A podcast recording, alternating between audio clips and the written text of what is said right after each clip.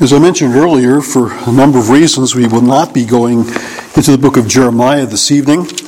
And instead, I'm going to turn your attention to Psalm 65. Turn in your Bibles to Psalm 65. This is one of the things which, uh, at times in which I, I think I have a message, but I'm not entirely sure. I have a glimmering of a message in my mind, uh, and it's a message that, in a lot of ways, uh, um, uh, resulted from our Sunday school. Our Sunday school, in which we uh, saw, in, in, some ways, the Old Covenant uh, just really failing to provide um, that which would be effective and efficient in the will and purposes of God to um, uh, flesh out God's overall design. Israel failed. Israel broke the covenant. Israel did not do what they were called to do. And yet there were a godly remnant in the nation that were um, obedient and desirous to see God at work. And there was genuine religion, true religion that took place in the nation. And that true religion, that true knowledge of God, that true experiential fellowship with God, and taking seriously God's promises and God's commission and calling upon their lives and upon the life of the nation uh, is expressed in their hymnody. It's expressed in their songs found in the book of the Psalms. And it's in this section of the Psalms, uh, Psalm 65, 66, 67 in particular, that we see um, the purpose of what we would call uh, Jewish particularism. Uh, the stuff that pertained to the nation and its own distinctives that made them different from the Gentile nations. And a lot of that had to do with the worship of God. A lot of that had to do with what we're going to look at in Psalm 65, where it begins that praise is due to you, O God, in Zion. Zion, of course, was the mountain, the Temple Mount, uh, where the temple was built and where the people of God came to worship. It was that central sanctuary that they came to uh, bring their offerings and sacrifices, where um, they approached God and it was in that place of worship that they carried out religious commitments to God.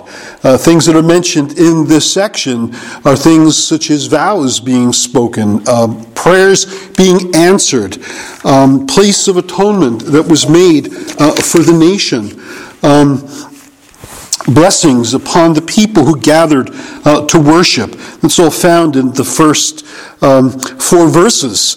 But then in uh, verse 6, um, verse 5 uh, through verse 8, um, there's a broadening of the picture. Uh, that's away from the central sanctuary where the people went to carry out these acts of religious worship and commitment uh, to their covenant king and their covenant God, um, to the reality that the name of God and the presence of God was certainly not confined to that sanctuary was not confined to that temple, that God's presence was to the earth's utmost bounds. And then it concludes with the fact that unto the utmost bounds, God provides. God makes provision for the good of His creation. And though it's mostly we're going to read about things that have to do with uh, giving food to the hungry, uh, visiting the earth and, and watering it, enriching it, um, providing grain, the things necessary for life, our daily bread.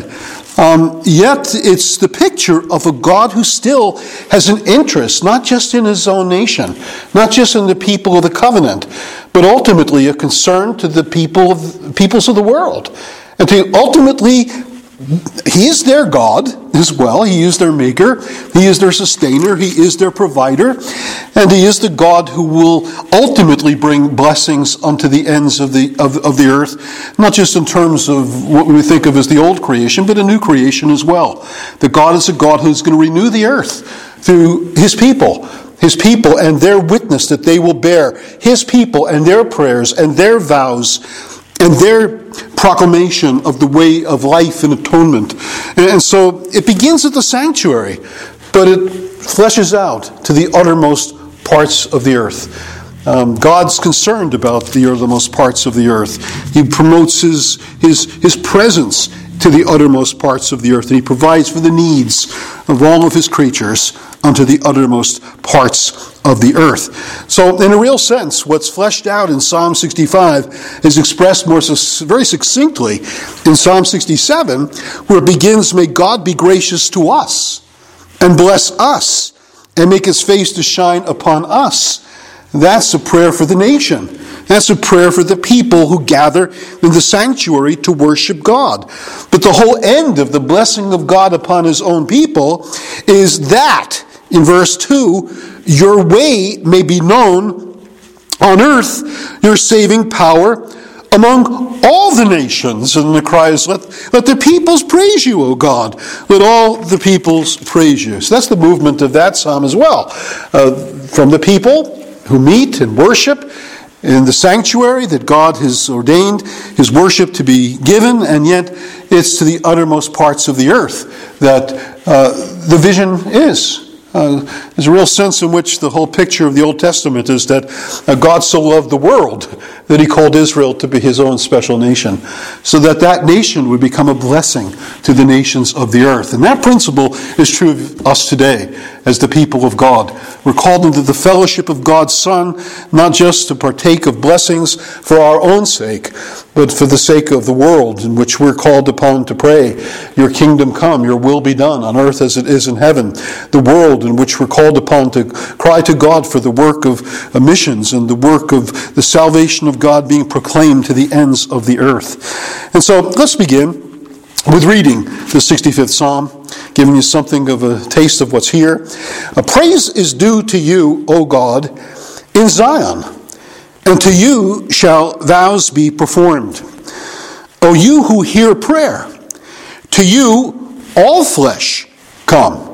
So again, it's the God who is in the sanctuary hears the prayers of the Israelites, and yet all flesh understands their dependence upon God. All peoples understand their need to call upon His name. Uh, whether they do that well or successfully or not, yet the reality is that all people need the Lord. When iniquities prevail against me, you atone for our transgressions. Blessed is the one you choose and bring near to dwell in your courts. We shall be satisfied with the goodness of your house, the holiness of your temple. That alone can satisfy the people of God. Even when the grains field is, is abundant, the harvest is plentiful, when the new wine is increased, yet if approach to God is not a reality, the nearness of God, atonement and blessing of God upon his people, uh, God's people can never be happy with that set of things. That alone will satisfy uh, the people of God, the goodness of the house of God, the holiness of his temple. But then in verse 5, it again it branches out. By awesome deeds you answer us with righteousness, O God of our salvation, the hope of all the ends of the earth and of the farthest seas.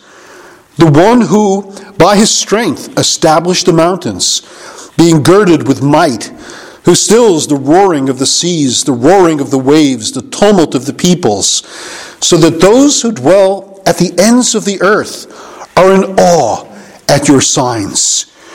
You make the going out of the morning and the evening to shout for joy. You visit the earth and water it. You greatly enrich it. The river of God is full of water. You provide their grain for so you have prepared it. You water it, its furrows abundantly, settling its ridges and softening it with showers and blessing its growth. You crown the year with your bounty. Your wagon tracks overflow with abundance. I'm not exactly sure what that means, but it seems to be something of the picture of the harvest being brought in. And sometimes you see even out here when the harvest is in, uh, they come with the reaper and they come with the trucks in the back where all the grain goes into the truck. Now, God has something of uh, wagon tracks that overflow with abundance. Look at the corn just pile up. Look at the bounty that God gives. The pastures of the wilderness overflow. The hills gird themselves with joy. The meadows clothe themselves with flocks. The valleys deck themselves with grain. They shout and sing together for joy. Well, as I said, the psalm begins with God's people in God's house, God's special meeting place, where the special presence of God is made known. Again, the people of Israel well understood that God is not confined to temples made with hands, that his dwelling place is in the heavens. Earth is his footstool. Even the heavens of the heavens cannot contain you, Solomon prays, much less this temple that I built. And yet, God promised his special presence in that special place. And it was to that place the people were to come. It was to that place they were to gather on Mount Zion. And it's there on Mount Zion where the special worship of God is ordained, that praise was due to him. And the people of Israel would have been greatly guilty if they had failed to give God that which is due. God is owed the worship of his people and the worship of his people in the way of his appointment. And for us today, it is the gathering of the saints. That's why we're told not to forsake the assembling of ourselves together, This is the manner of some. Praise is due to him in our Zion, in the gathering of the spiritual Zion, that we've come unto Mount Zion, the city of the living God, the heavenly Jerusalem. That speaks of us as believers in Jesus, that we possess those blessings that Israel knew in the Old Covenant, where the presence of God was with the worshiping people of God. And Jesus declares, Where two or three are gathered together in my name, there am I in their midst.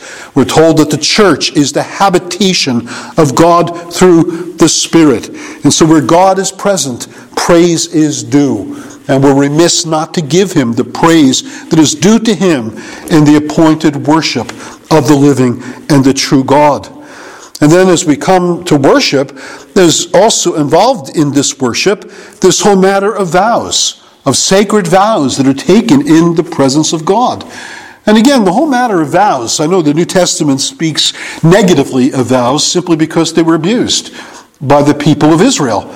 They were vowing uh, vows that uh, uh, some of them were more binding than others, and if you vowed by the temple, that was one thing, the gold of the temple was something different, and there was all kinds of hypocrisy. And sometimes when people multiply vows, it's because their word is not really to be believed, and they want to make a big impression uh, that uh, uh, I mean it, I'm sincere, because I swear by my family and the grave of my mother, and by this thing and that thing. We all have heard that sort of thing. And people lie through their teeth, but yet they think they're impressing you. I'm telling the truth, or else I wouldn't have sworn by this or that. But they're not concerned about truth at all. They're just concerned about convincing you that they're not liars when they really are. But you see, when we come into the presence of God, oftentimes it is that we find ourselves, even in the quiet of our hearts, making commitments as we hear His Word we hear that you know God, certain practices are incumbent upon us as the people of God. God calls us to a higher standard of, of, of living. And maybe even this morning, as I've raised those questions about um, would Jesus ever say of us, How long have I been with you? And do you not know me? That maybe we've made vows to, to in our hearts. I mean, doesn't it be formal, but Lord, I want to read more of the Gospels. I want to uh, see Jesus more clearly. I want to uh, study the promises that uh, are bound up in Him. Um, I want to be more Christ centered in my focus. And maybe that was something of an inner resolution you made in your heart. Well, there's something of a sacred vow that, whether you knew it or not, is really taking place. You're making promises to God. Maybe you didn't actually swear an oath to do it, but uh, yet it is something of a commitment that you seem to be making in your own heart. And the point of it is, in religious worship, when such intentions are expressed, when such resolutions are made, those are tantamount to vows that should be performed. Don't neglect it. Don't just say, I will do it and not. I'll pray more, and then you don't. You visit uh, uh, people in the hospital, and then you don't. You, I mean, we're all guilty of it. We say we'll do something, and then we don't. Um, do the things you're, you're, that you declare in your words. Your words should be your bond. And in religious worship, don't mock God, but declaring things and vowing things that you have no intention to perform. To you shall vows be performed. And then God is a God who not only hears our vows that are to be performed before Him, a God who is worthy of the praise that's due to Him, but He's also a God who hears prayer. Oh, you who hear prayer, to you all flesh come. There's always the question of whether or not God hears the prayers of the wicked. Because the wicked pray. The wicked pray at a time of desperation. A child is sick. A child is going into surgery, like we had in our own family. And uh, someone may not be a Christian, yet he prays that God would so have mercy upon the child.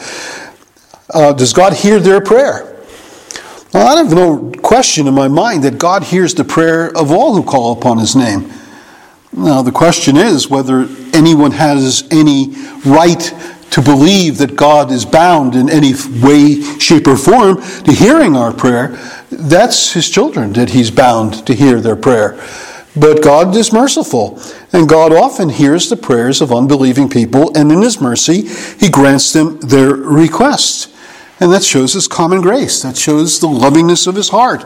That shows the fact that he's the God who causes the rain to fall upon the just and the unjust, and his sun to shine upon the good and the evil. He hears the prayers of all flesh. All flesh come to him, and he is the God who hears prayer.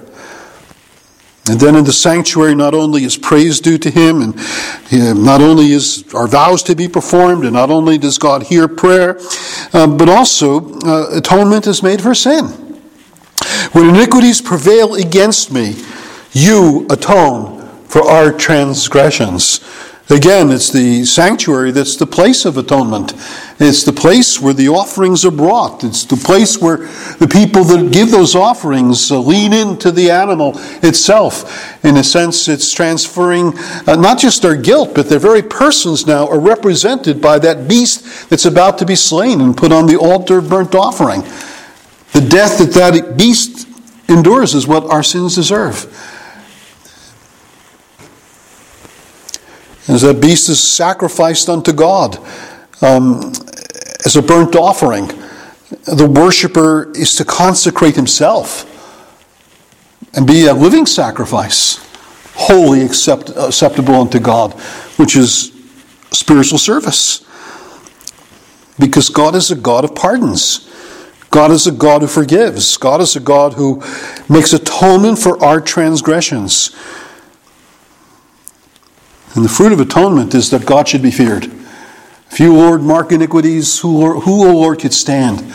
But there's forgiveness with you. Not that you should play footloose and fancy free with sin issues, but that he should be feared.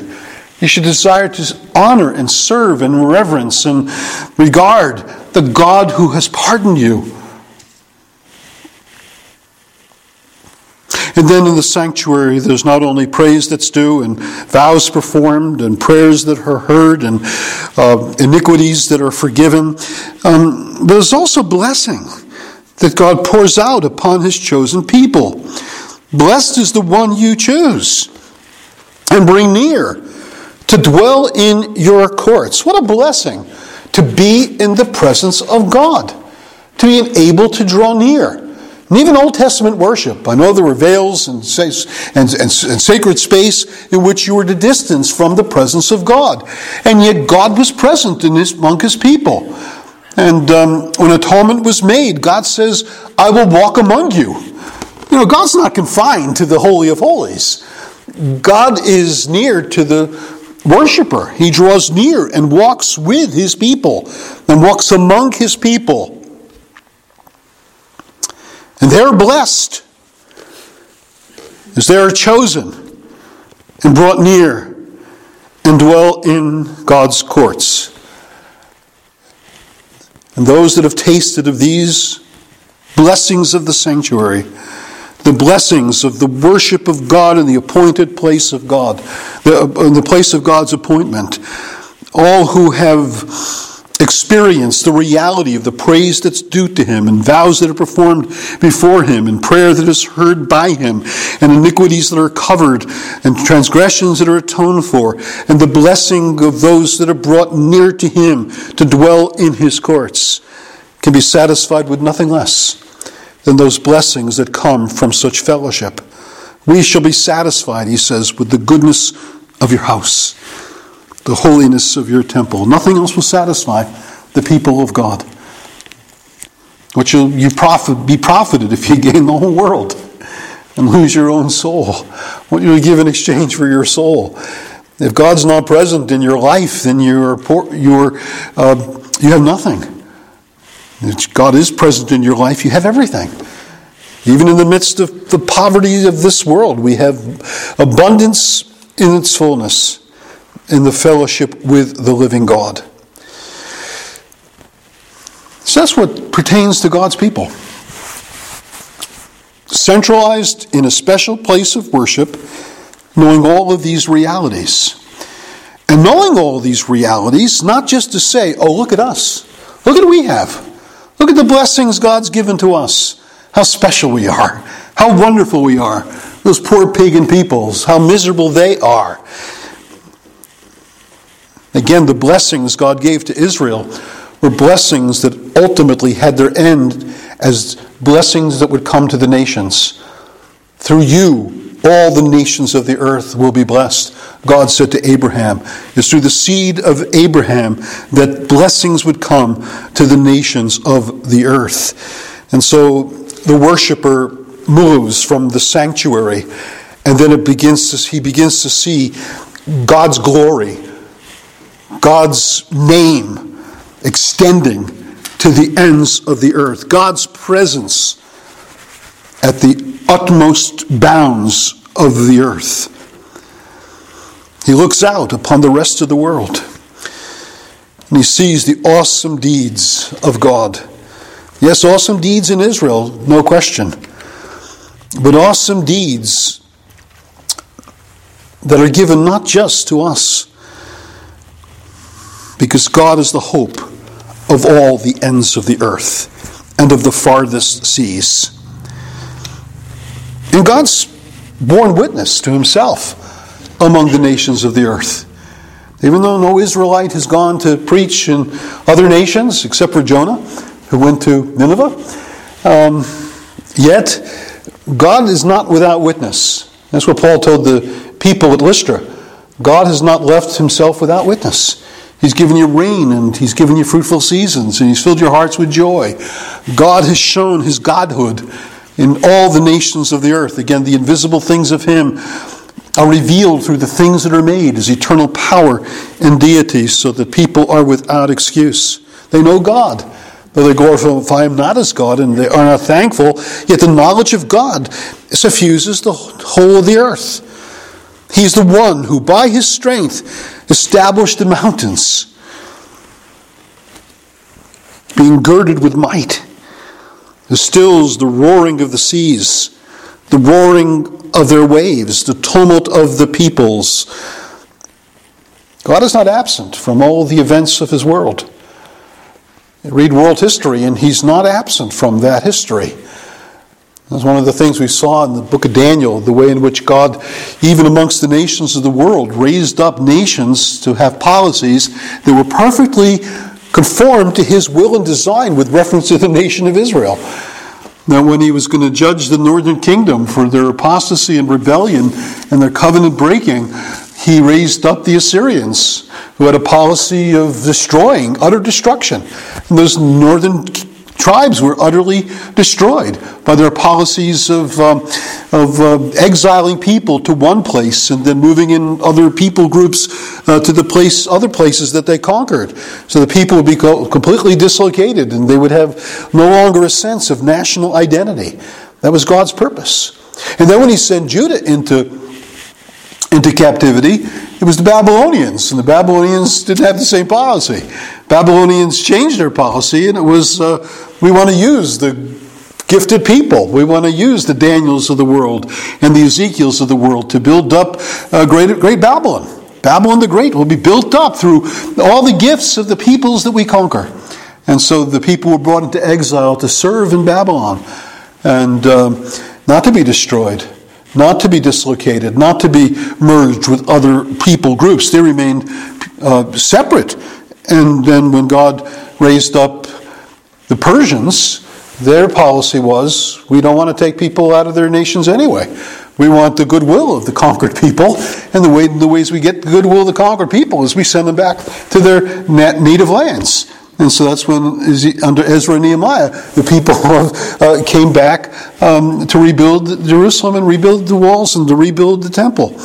Uh, so God's at work among all the nations of the world to further his purposes. And we can argue out the way God worked through the Roman Empire and uh, uh, uh, to do the things that were needed for the gospel when the gospel went forth into the world. Paul had roads to you know, that were built by the Romans. He had a, a common language uh, uh, of Greek to uh, uh preach the message of Christ. There were all these, uh, the Roman peace, and even though it was a horrific peace that was bought at the expense of a tremendous shedding of blood, and it was also bought by putting uh, peoples into, into slavery. Um, I mean, the Romans were just not a nice people at all, but yet, for the purposes of the gospel, they brought a certain kind of order and peace that was beneficial for the spread of the gospel. So we have all these ways in which we see God at work in all the nations of the earth, accomplishing his will, accomplishing his purpose, because God is the God of the nations. And he bears witness to his deity, he bears witness to his power, he bears witness to his grace amongst all the nations of the earth. He makes the going out of the morning and the evening to shout for joy. Every morning when you arise, again, people know that they're blessed to live in God's earth, to have the blessings of a new day, to have an ability to live, um, even in their ignorance, even in their blindness, uh, yet they know something of God's goodness. And then that just holds forth the reality that God is a God who ultimately wants those nations to be His people, to flock into His kingdom, to be part of His worshiping people. And so God is a God who ultimately has a design to send forth the gospel to the nations, the good news of reconciliation in the nations of the earth. Because ultimately God's design is a new heavens and a new earth in which righteousness dwells. That the nations of the world will become his, his people. The kingdoms of the world will become the kingdoms of our God and of his Christ. And he will reign forever and ever. And something of that ambition that God has for the nations. I think it's seen in the fact how God provides, how God makes provision, even of daily bread. That simply testifies to the fact that God is a God who makes provision that ultimately will lead them to seek Him. Again, um, Paul says he's not left you without witness that you might seek Him, though He's not far from every one of us, for in Him we live and move and have our being. So God's whole purpose is that people will seek Him, they come to know Him.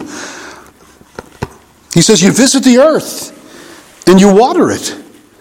Not just on Israel, Israeli territory, not just in, in Canaan and in, in Zion, but throughout the world. God is a God whose rain falls upon the good and the evil, the just and the unjust. You visit the earth and you water it. You greatly enrich it. He speaks of the river of God that's full of water. Again, remember the rivers that went through Eden for the purposes of watering the, the earth. And that's typical of the fact that God is a God who visits not just in terms of the waters of this, of this earth to, to, to, quench physical thirst, but He's the God um, who offers living water. He's the God who has rivers of life, ultimately, that He grants to His people.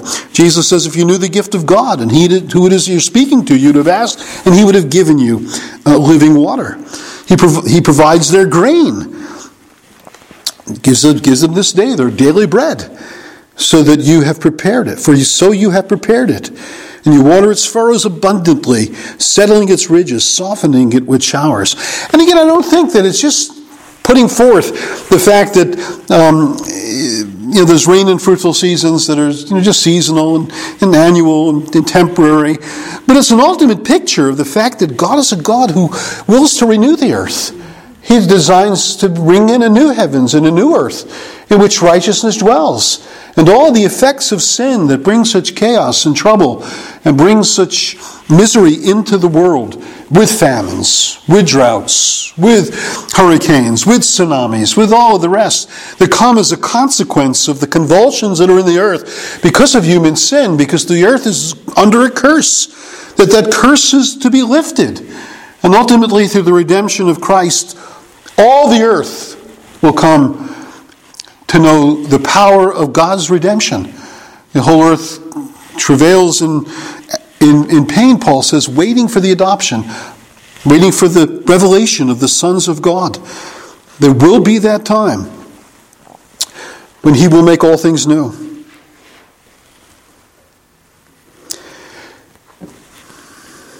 God is the great provider throughout all of the earth. And his provision is not just a temporal provision, it's not just um, a provision of daily bread. It's a provision that points to greater provisions because people have greater needs. That this God is a God who fills the heart with joy and gladness. This is the God that fills the hearts of his children with, with spiritual good and spiritual benefits and spiritual blessings, and not just the blessings that pertain to this earth, and not just for time, but for eternity in terms of re, re, refashioning the earth for his glory. And so a lot of these psalms are sometimes called creation psalms because they celebrate the, the beauty, the wonders of creation. But you know, when we read a creation psalm, Joseph's think in terms of the here and the now. Think of the ultimate end that God has for creation. The creation will come out of its bondage, come into the liberty of the children of God, and the creation will be renewed and he will make all things new in that day when he will bring in a new heavens and a new earth in which righteousness dwells. Now, the point of it is that in the Old Testament, the people of Israel that were gathered in worship at the central sanctuary on Mount Zion, they saw, they recognized, they tasted, they experienced, they were overwhelmed and overjoyed at the, at, at the blessings they possessed. But it wasn't just blessings for them, it was blessings that ultimately had a design that the blessings of God would go to the ends of the earth. You will be my witnesses in Jerusalem and in Judea and in Samaria and unto the uttermost parts of the earth. Paul wrote in the book of Romans that his mission was what? The obedience of the nations. That the nations would come to know God. That the nations would come to obey God. That's God's design, and that's God's will, and that's God's purpose in and through his church. Not that we should just be, on the one hand, uh, we shouldn't be ignoring the blessings we have that are distinctive to the redeemed. In fact, we should be satisfied with nothing less than these blessings, but not just for ourselves. Not just for ourselves. Again, that's why we're taught to pray, Hallowed be your name. Your kingdom come, your will be done unto the uttermost parts of the earth, as is done in heaven. The Old Testament was ambitious to see God's glory and praise unto the ends of the earth. How much more you and I, who live in the days of the new covenant? When God says He will pour out His Spirit upon all flesh. When God has a clear commandment to go with this message to the ends of the earth, to make disciples of the nations, that all the nations would hear and know the good news and come to believe in the Lord Jesus Christ. Yes, may God be gracious unto us and bless us and make his face to shine upon us but not because we're the end of the story. It's that your way may be known on earth, your saving power among all the nations. May God be pleased to teach us the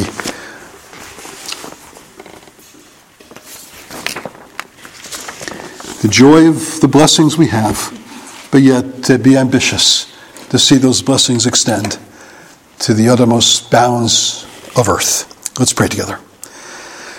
Father, we're thankful for this time in your word, and we're thankful for these Psalms that celebrate your goodness to your people, and yet also express that we should be ambitious to see your name known through all the creation, that every knee would bow and every tongue would confess that Jesus Christ is Lord to the glory of God the Father.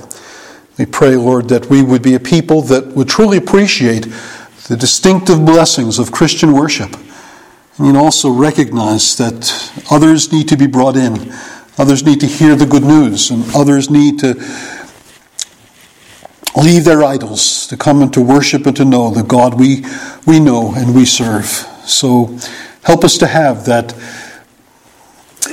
dual perspective of, of seeing inwardly as we gather the overwhelming blessings which are ours and to draw upon those blessings for health, spiritual health and strength and perspective, but then give us a vision for the nations. Give us an understanding of the universality of your will and purposes, that all the nations would become the people that bless the living God. So we ask you to hear our prayers. We're thankful for this Lord's Day. We're thankful for the joys we've known together, the refreshment that has come to us in our singing, in our prayers, in our study of your word. And be pleased, Lord, to go with us as we leave um, our fellowship with you and with one another, and you take the, the, the, the, the joy of what we've known uh, into the week that is before us, and that in all things we would acknowledge you. In all things we would look to you. In all things we would know the reality of a God who is not far away, but a God who is near. So hear our prayers. Bless your people as we ask these things in Jesus' name. Amen.